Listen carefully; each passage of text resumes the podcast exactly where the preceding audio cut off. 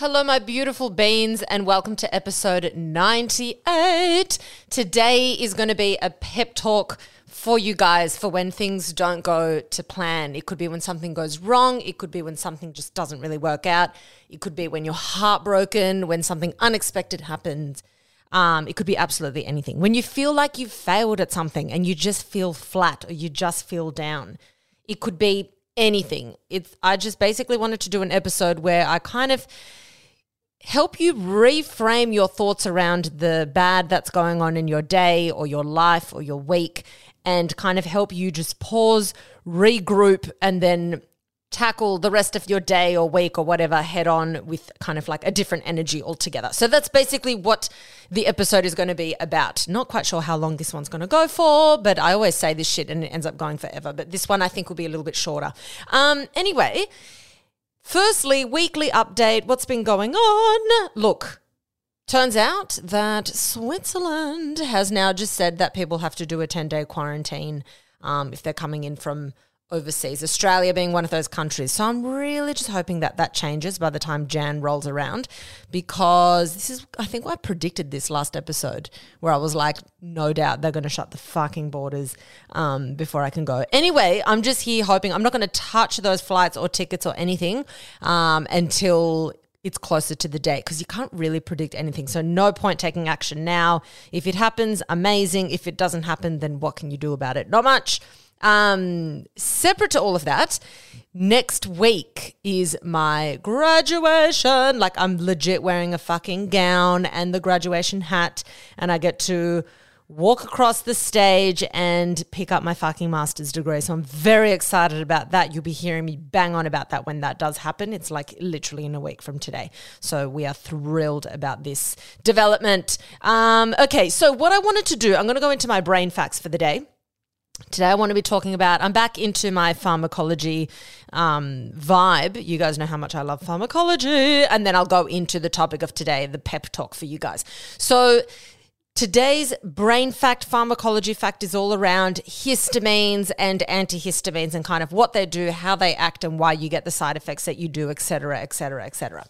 If you uh, want to get straight to the topic of today, you can skip to uh, roughly like the 10 minute mark um, and get straight onto the ep-, ep of today. Otherwise, stay tuned for the brain fact. So, to start with, what is a histamine? So, histamine is a molecule that's produced by basically it's produced by something called the decarboxylation of an amino acid which is called histidine. So this histidine amino acid goes through a process of decarboxylation and basically that's just the removal of a carboxyl group and the release of carbon dioxide and then that then produces histamine okay? And now histamine is available throughout most of your body, but it is found in larger quantities in your gut, your lungs, and your skin. So that kind of makes sense when you're getting, you know, a reaction or something. It's likely to be either, you know, some sort of respiratory thing like asthma or itchiness or a rash or something like that, or, or some flare up in the gut, because that's where you're getting um, a lot of the release of histamines when they get triggered to be released. Okay. Now, in order for histamine to be released, something does have to activate this release or trigger it basically. And it can happen in a few ways. So the first one is where the tissue, like your skin, has been damaged or injured. And when this happens, there's these cells called mast cells which kind of produce or release the histamine. Um, and these injured mast cells in that damaged part of the tissue in your skin or in within your body as well, it doesn't have to be the skin. Um, basically, it triggers these mast cells to release a bunch of chemicals, and one of those chemicals is histamines. And this affects the blood vessels and the nerves in that area of trauma, and it causes that inflammation. The second one is an allergic reaction. So it's a bit of a complicated process, but basically it's when certain cells are going to activate the production of antibodies, and these antibodies then bind to those mast cells that produce histamines that I was talking about, and that then, of course, the antibodies then trigger that release of histamine. Uh, and then the other one is through exogenous chemicals. So, exogenous is something that's produced outside of the body. Endogenous is produced by the body, by you, by yourself. Exogenous is external. So, that could be things like venom or uh, chemicals like morphine. It could be drugs, it could be poisons, whatever. And that's going to cause the release of histamines. Now, what does it do? So, there's basically histamine binds to histamine receptors around the body. Now, every time I talk about pharmacology, I talk about the binding onto a receptor to activate it, whether it you know whether it um, inhibits or activates the binding. There's some sort of action that occurs when a chemical binds to a receptor. Okay, now. When we're talking about histamine receptors, there's H1, H2, H3, and H4. What I'm going to be focusing on primarily is H1 so, antihistamine drugs that we take mainly target H1 and H2 receptors, but ma- we're going to be mainly focusing on H1. So, let's talk about H1 receptors and where they're found. They're found, of course, around the whole body, but they're often found on vascular endothelial cells. So, these are the cells that line arteries, veins, capillaries. They're also found on smooth muscle, nerve endings in the peripheral nervous system um, and then also in within the brain as well. So these receptors are mainly going to focus on allergy, inflammation, or injury. It also acts within the brain. Histamine also acts as a neurotransmitter. Histamine helps suppress appetite, and it also does things as um, encouraging wakefulness. So it helps you stay awake. Okay, remember that fact. Now, H2 receptors are around the gastric tract in the gut. Okay. So Talking about antihistamines, we're going to focus on the ones that are mainly targeting the H1 receptor. These are most antihistamines that you get when you get hay fever, allergies, runny nose, itchiness, all of that. You're taking your typical antihistamine is more than likely going to be targeting the H1 receptor. Some target the H1 and H2 receptor as well, okay? Now, antihistamines that target this H1 receptor. Either, I won't get into it too heavily, but they're either antagonists, which basically is a molecule that's going to compete at the binding site uh, at a receptor. So it's pretty much going to um, and it's basically going to stop the function of the histamines on that binding site or it's called a an inverse agonist. And it pretty much does the opposite of an agonist um, in which case it's kind of instead of dialing up it's basically dialing down what's occurring with that the histamine binding on that cell or the the you know the gate at the cell and causing all these, you know, allergy reactions, runny nose, runny eyes, you know, itchy skin, all of that. So when you take an antihistamine, basically what you want to imagine that regardless whether it's an antagonist or an inverse agonist, it's it's targeting that receptor and it's telling the the action of the histamine to basically stop or slow down at best, okay? So that's pretty much how a lot of different drugs work. They work at the, you know, the the the gate at the cell or these receptors and they say, you know, do more of this or do less of this. And when you say do less of this, you're getting less of the symptoms. Now, the older style of antihistamines are something that's called lipophilic, which means attracted to fat, basically. It's, it's drawn to fat. I think I've spoken about this in a previous episode, but just as a recap, anything that's lipophilic means that it's more likely to be able to cross the blood brain barrier. It needs to be lipid. One of the main things that a drug needs to be or a molecule needs to be is lipophilic. It's got to be fatty in order to cross that blood brain barrier and get in. It's it's more permeable. If it's too watery or hydrophilic, then it makes it a lot harder to cross the blood brain barrier by itself, okay? So it's still possible, but it's a lot harder. Now, when it crosses the blood brain barrier, it enters the brain, it enters the central nervous system, and it has these antihistamine effects. So it's blocking the effects of histamine within the brain.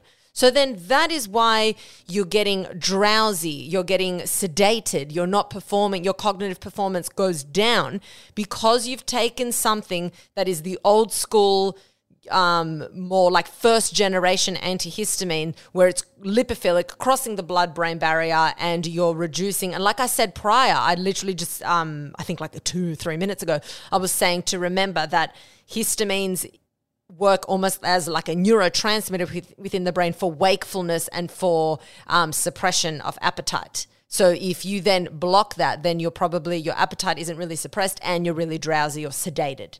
They're also not super selective. Now, when you talk about selectivity of drugs, it's how well is the drug or how well does the drug act on what it's supposed to be acting on and not on other things as well. Now, in pharmacology, we were always taught that pretty much every drug almost is promiscuous in the sense that it kind of does more than just one it, you know it kind of goes around doing all these other actions instead of just this one action and the first generation um, antihistamines are not as selective as the second generation. So you get things like it, it, targets the serotonergic and cholinergic receptors. So you're getting dry mouth, increased appetite, all that kind of stuff. Now, second generation antihistamines are less lipophilic. So they're not as fatty, so they don't easily cross the blood brain barrier. It doesn't really enter your central nervous system. So it's more likely to target the receptors in the periphery. Now, periphery is basically the area that is outside the central nervous system. So that's outside of your brain, brainstem, and spinal cord.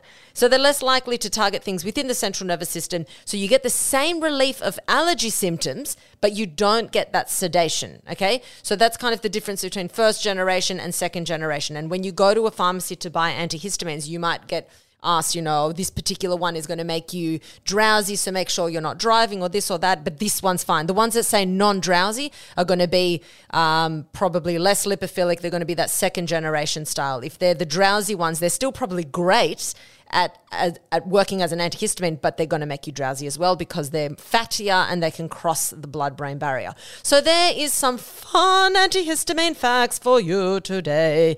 Um, anyway, let's get into the topic of the day. Okay, so like I said, this episode is to literally just give you guys, my beans, a bit of a pep talk when something hasn't really gone to plan, okay?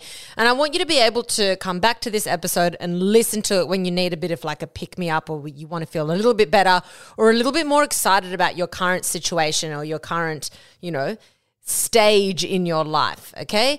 So I know all of us at some point or another, but most of us right now are going through something right now. And it could be something tiny, like I've asked this person to go out with me and they said no. So it affects you for, you know, maybe the day or a couple of days.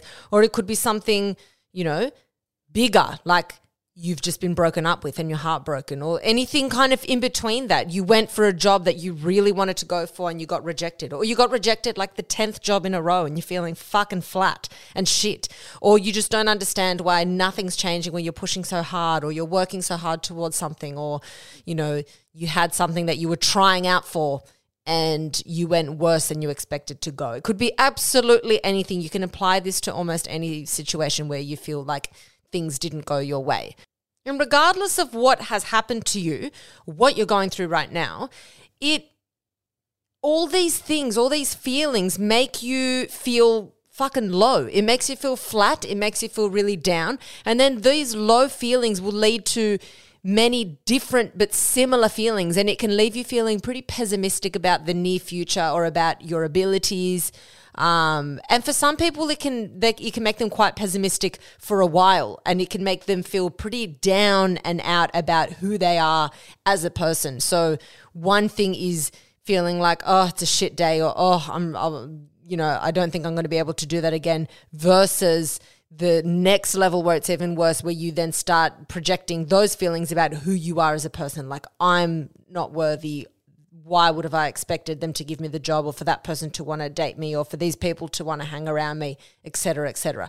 So it's important that while I'm I'm all for, of course, feeling the feelings that you should be feeling, and I do, i I'm going to tap into that in a little bit, but it's also import, important to identify where you need to kind of where's that breaking point to be like, okay, I need to stop this cycle and this like downward spiral, and I need to take some action with my thoughts or with my physical actions to do something about this. Because, like I always talk about, the like attracts like and the brain likes like thoughts okay? So it's always going to find it a lot easier to think of a thought that's similar and then a thought that's similar to that thought and that's why we find it so easy to spiral or that's why when people start gossiping it's so easy to continue that chain of gossiping and before you know it you're you're um involved in roasting somebody that you probably actually like, but you just get so involved in what it is that you're doing It's also what happens with the mentality of when you look at a protest and it starts off as peaceful, but then you get, you know, this this collective energy gets heightened and heightened and heightened, and before you know it, people that are normally peaceful are doing quite violent or you know destructive actions, and that all comes down to if you see something or if you're thinking something, it's a lot easier to think a similar thought and then a similar, similar, similar, and you end up doing something that's you know quite far from where you started versus having that, you know, counteractive thought to be like, pause, stop. Is this the best action to take? Is this the best thought to take? Okay. And of course, the same can happen in reverse. It's not always a bad thing. This like attracts not like is definitely not always a bad thing.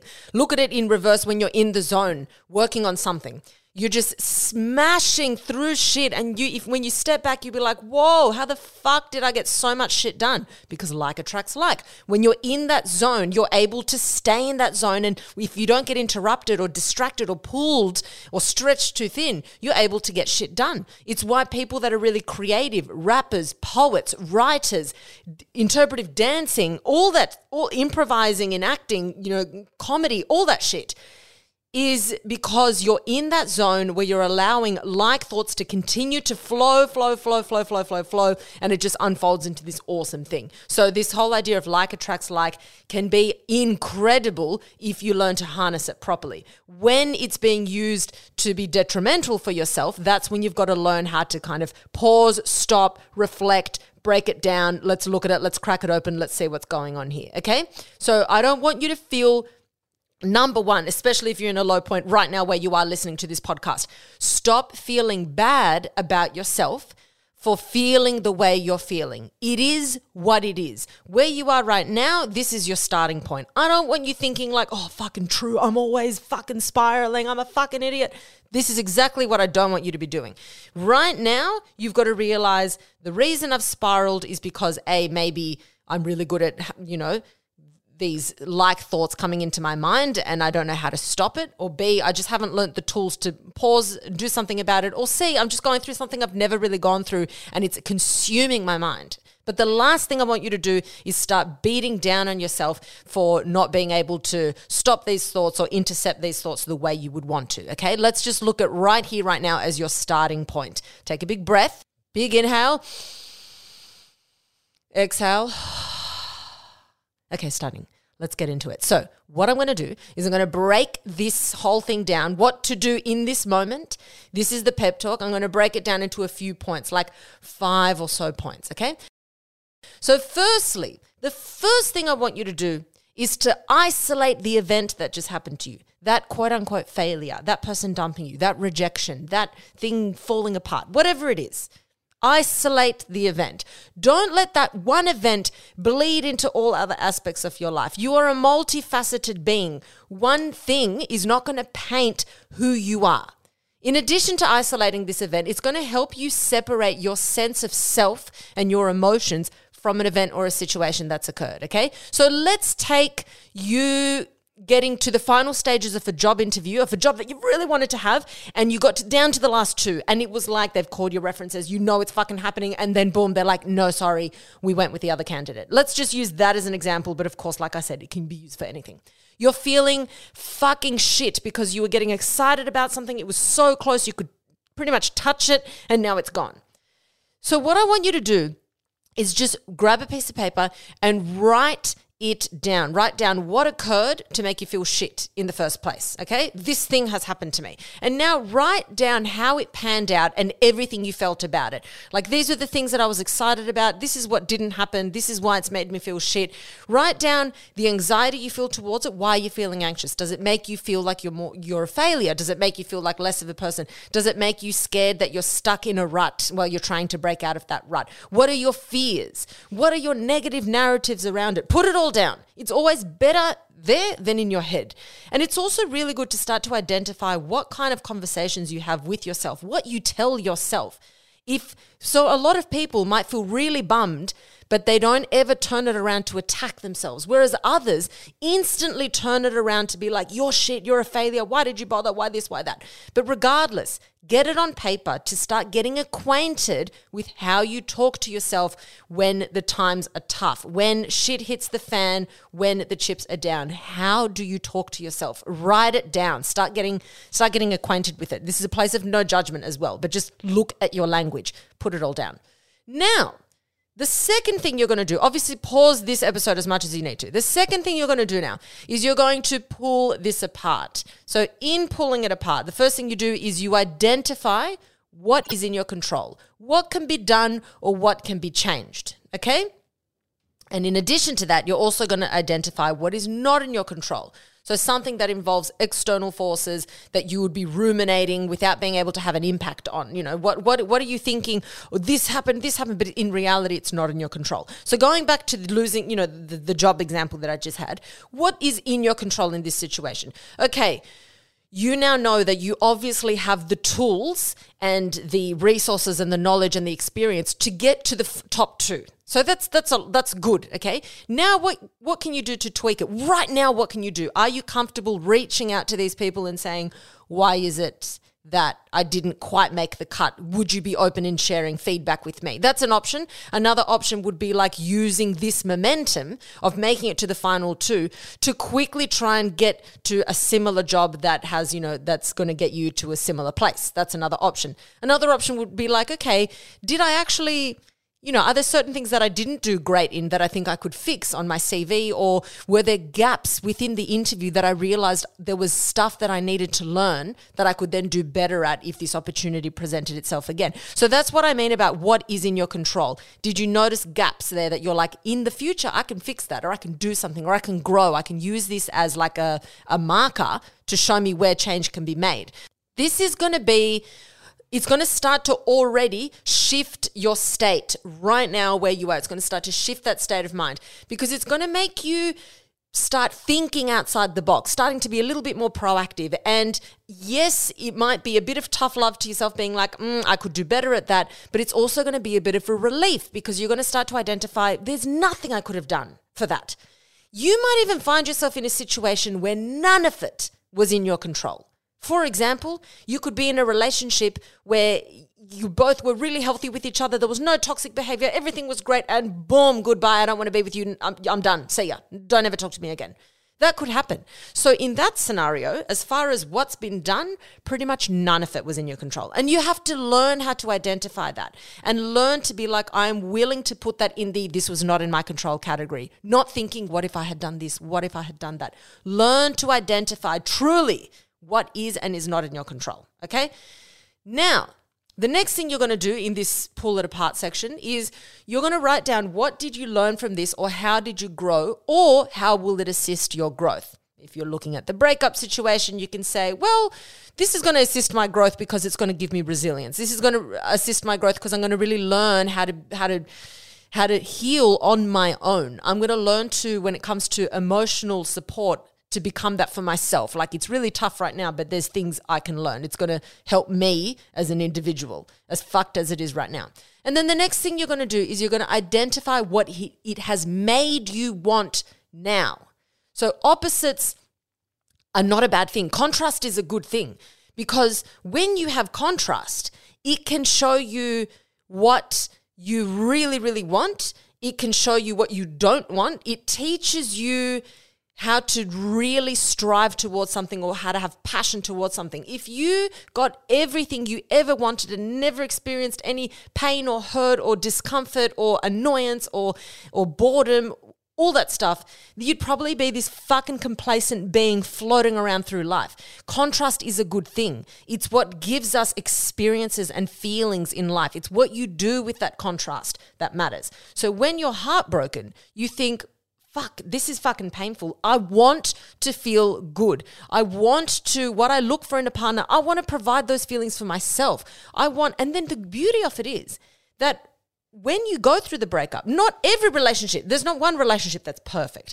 It can then help you identify, I actually didn't like that about the relationship. So in future, I'm probably going to not seek that in other people. Or I didn't really enjoy this or this or that or whatever. You start to realize now that this has gone out of my life, what could it represent for me now? Look at the opposites of things and start to identify what do you want now. If it's the job that you lost, you might think, no, I want this job more than ever. It's a motivating thing for you. If you were so close to getting it and you just missed out, you could think, okay, let's fucking pause, regroup, get my fucking shit together. And this this interview has made me realize that I actually want this more than ever before. I'm willing to do what it takes.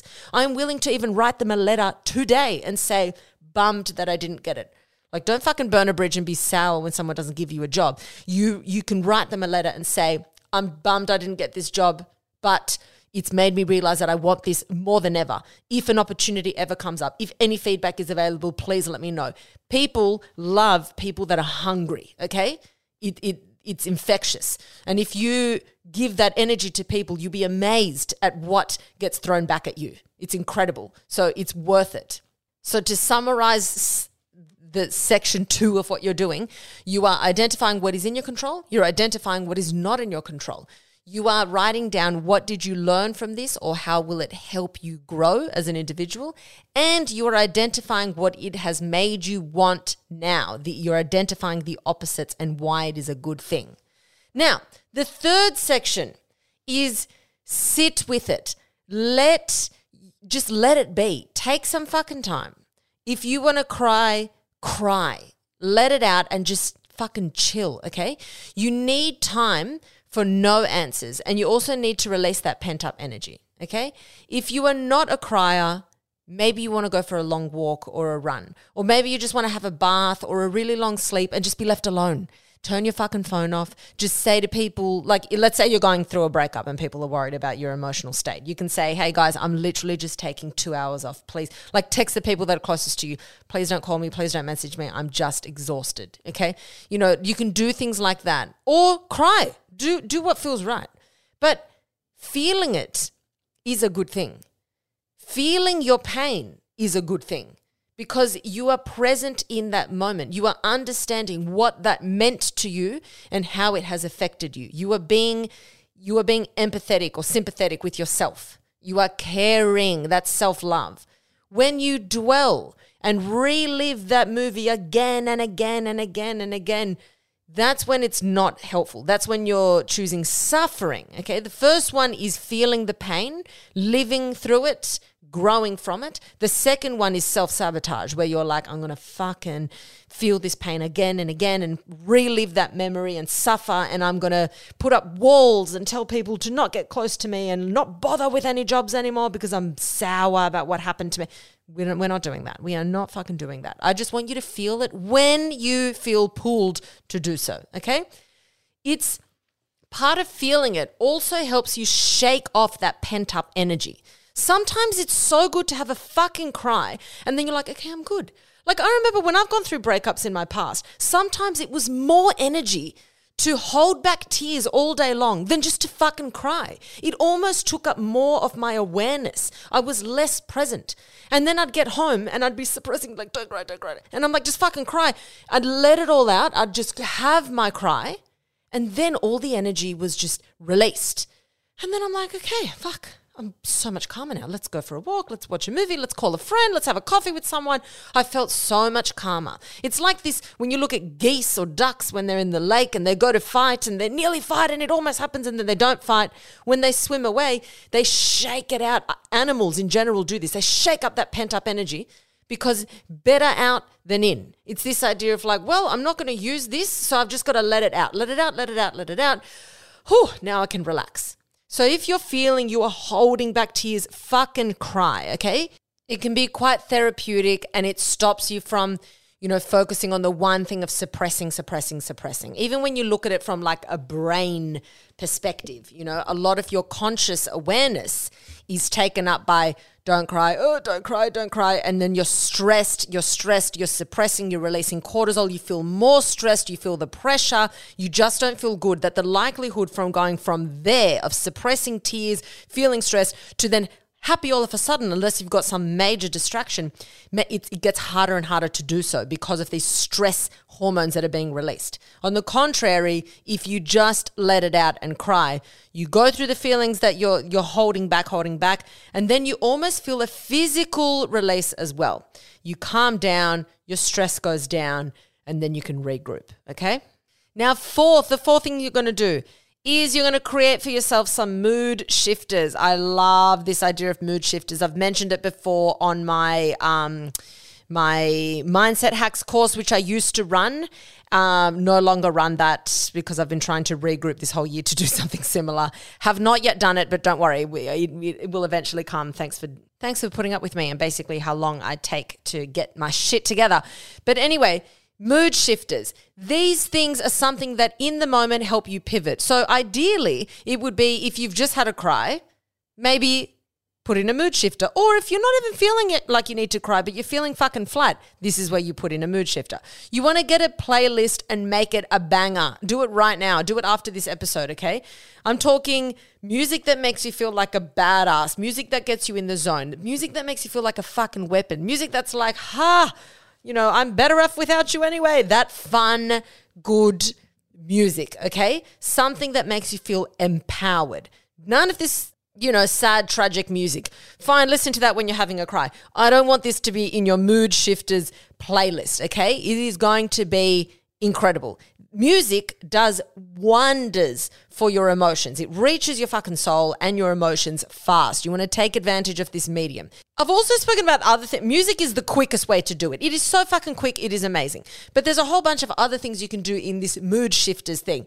I have a list in my notes where it's of really funny things that have happened to me or people that are close to me that make me actually laugh out loud when I read them. Like hilarious shit where I put myself back in that moment. It's brilliant. You can have, you know, a collection of movies that, or funny video clips or saved things on TikTok or Instagram that make you laugh. Whatever it is, whatever you want to put in this mood shifter thing, something that's going to quickly snap you out of this, you know, flat state where you're like, okay, I'm fucking feeling a bit more energetic now. I'm feeling positive, like attracts like. I'm starting to feel a bit more optimistic right now about my current situation. And now, fifth of all, you want to visualize the next phase. This is the most exciting part of all those steps, okay? All the other steps are kind of regrouping the groundwork, crying it out, feeling your feelings, getting fucking present. Now, now this is where your life is going to turn around. You visualize the next chapter. You visualize the next possibility. What is now possible in my life because of what has just occurred? Get creative, get excited. Either write down a list or put together a bit of a vision board with images and photos, either physically or on the backdrop of your computer. But you want to get excited about something even if it feels like there's not much excitement going on in your life right now. Why do you think that women always dye their hair after a breakup or cut their hair off after a breakup? Because it's this whole, it's 2.0 me and it's fucking game time, bitches. Like, I'm fucking ready to take on the next chapter of my life. You know, they get, people are like, wow, look at your hair, look at this, look at that. It, we're here for a fucking rebrand. That's what they're doing. And it's, it, it actually helps. It's not stupid. It's not like, lol, she's gone and done. No, no, it works. It's a shake up of your current reality. It's a let's move into phase two right now. Let's change it up. You want to use that same concept for your current life. You don't have to go cut or dye your hair right now, but what can you shake up right now in your current reality that's that's going to mark a line in the sand and say from this day onwards I'm not going to or I'm going to start doing this or I'm going to fucking go on that adventure or I want this job now more than anything and I'm going to do means that I've never done to get it or I'm going to reach out to people I've never reached out to get it. Start to visualize the possibilities. If you missed out on this trial for a sports thing or an audition or whatever, you can look at like, okay, now I'm way more laser focused. I've regrouped. I've written all this shit down. I've done steps one, two, three, and four that Alexis has given me, and I'm fucking here at step five, ready to go. Okay? This is such an exciting thing to do that I want you to turn off your notifications, turn off everything. Maybe you can do this while you're listening to your Mood Shifters playlist. It's a good time, it gets you even more excited. But you sit down, you start Googling images, get on Pinterest, get on this, get on that, start writing things down, and it gets you so excited. And if you want, go fucking cut your hair. Cut your fucking hair. Get a tattoo. Do something that marks the line in the sand to be like, this is the 2.0 version of me and I'm here for it. Okay? And also, I heavily encourage you to start using my mantra for life. If you haven't already heard it, my mantra that I use all the time is I live for this feeling. I do it all the fucking time and it works. It's a great, great mantra because I'm not talking shit. I'm not talking whatever. When I am, you know, I remember when I would be doing the last bit of my essays and it's getting really difficult and it, the, the deadline's, you know, looming. I would then think, wait a minute you're doing exactly what you want to be doing. You're, you're in your master's. Yes, it's fucking hard, but what else would you want to be doing? What else? As if you don't want to be challenged in your life. I fucking live for this feeling of challenge, achieve, challenge, fail, and then achieve again. Challenge, struggle, achieve. Love that shit. I fucking live for this feeling. So when I start to get really stressed, I'd pause, I'd take in a big deep breath, and I would just repeat a few times, I live for this feeling, I live for this feeling, I live for this feeling. And then I'd think about it and I'm like, I really do live for this feeling. What else am I going to be doing with my time? Sitting on my ass? Fuck that. Okay. I'm here for this. I love the pressure, especially when there's, there's, you know, something right there that I'm about to touch. It's right there in my grasp. So I live for this feeling and I'd actually feel so much better for it. And I use that all the time. I now use it in when I'm when I'm going for a run. It's my final 500 meters and I'm sweating and I'm hot and I'm I'm a bit of a mess, a hot mess. And the, I can see the finish line and I start saying to myself, I live for this feeling. I live for feeling the most energized I'm going to feel right now. Like my, I can feel every ounce of my body. I can feel my breath going into my lungs. It's an amazing feeling that some people don't get to have. So I live for it. And then when I get to the finish line, I'm thrilled. I'm excited. I'm not like, oh, I'm fucked. That was fucked. I'm like, that was amazing. That was amazing. I'm exhausted, but I'm so, I live for this feeling. Okay. Use that mantra in your life. It works. It feels amazing. And another thing to make you feel a bit better, just think right now, I'm probably doing something that my younger self would have only dreamed of doing. It could be something really basic, or it could be some dream that you have achieved, but now it's you, become more stressful than exciting. Re- reframe your perspective around what you're doing now and think, this was my dream like two years ago, five years ago, whatever. So while it's stressful, pause and think, this is amazing. Sometimes I get really overwhelmed because I'm like, fuck, I've got a podcast deadline or this or that, and I haven't done it. I'm stressed. I've got to do it on a Sunday. And then I think, wait a minute. You would have, I, younger Alexis, could have only dreamed of what I'm doing now you know, where I can run my own business for myself and share what I love to share with you beans. You know, it's amazing. So I quickly shift this this state of frustration to a to a place of gratitude and excitement and I live for this feeling kind of vibe. So please use that mantra as much as you like. It's it, it works. It's so good.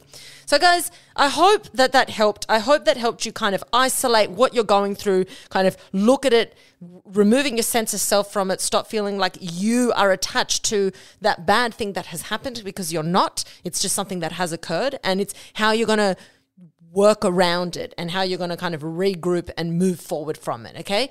I want you guys, you right now, you being that's sitting there, I want you so badly to experience all the things in your life that you want to experience. Okay.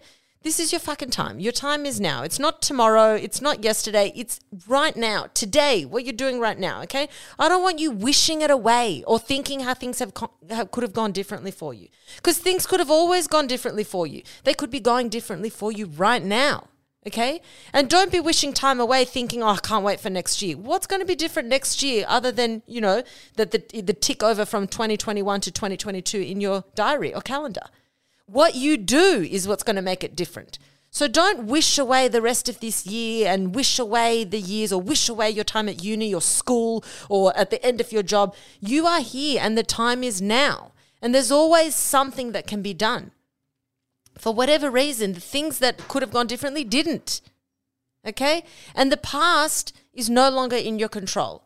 But this moment is in your control. So I want you to do something about it, to be the most badass version of yourself that you've ever known, okay? You owe it to yourself. So use this right after listening to this podcast, this pep talk, as your pivoting moment. Have the cry if you want to have the cry. Shake off that old fucking energy. Get back to a neutral spot. Take some time, but ultimately, don't spiral or bang on about something that can't be changed or something that's not in your power or in your control. Okay. You owe it to yourself. I adore you guys. I'm always here for you. You guys are the real MVPs. I love you so much. If you want to talk about exactly this topic, you can share it with the group on the Facebook page, the Do You Fucking Mind with Alexis Fernandez Facebook page jump on there. There's so much love there, so much support. The communities are vibe. So if you're going through something, write it there. People do it all the time, and everyone's got great advice or gives great feedback or pep talks or lifts each other up. It's it's a beautiful community. So if you want to join it, please do. Um, and that is all. Love you guys so much. As always, be kind to yourselves. Be kind to your brains. Don't take shit from anyone, and especially don't take shit from yourself. Danke!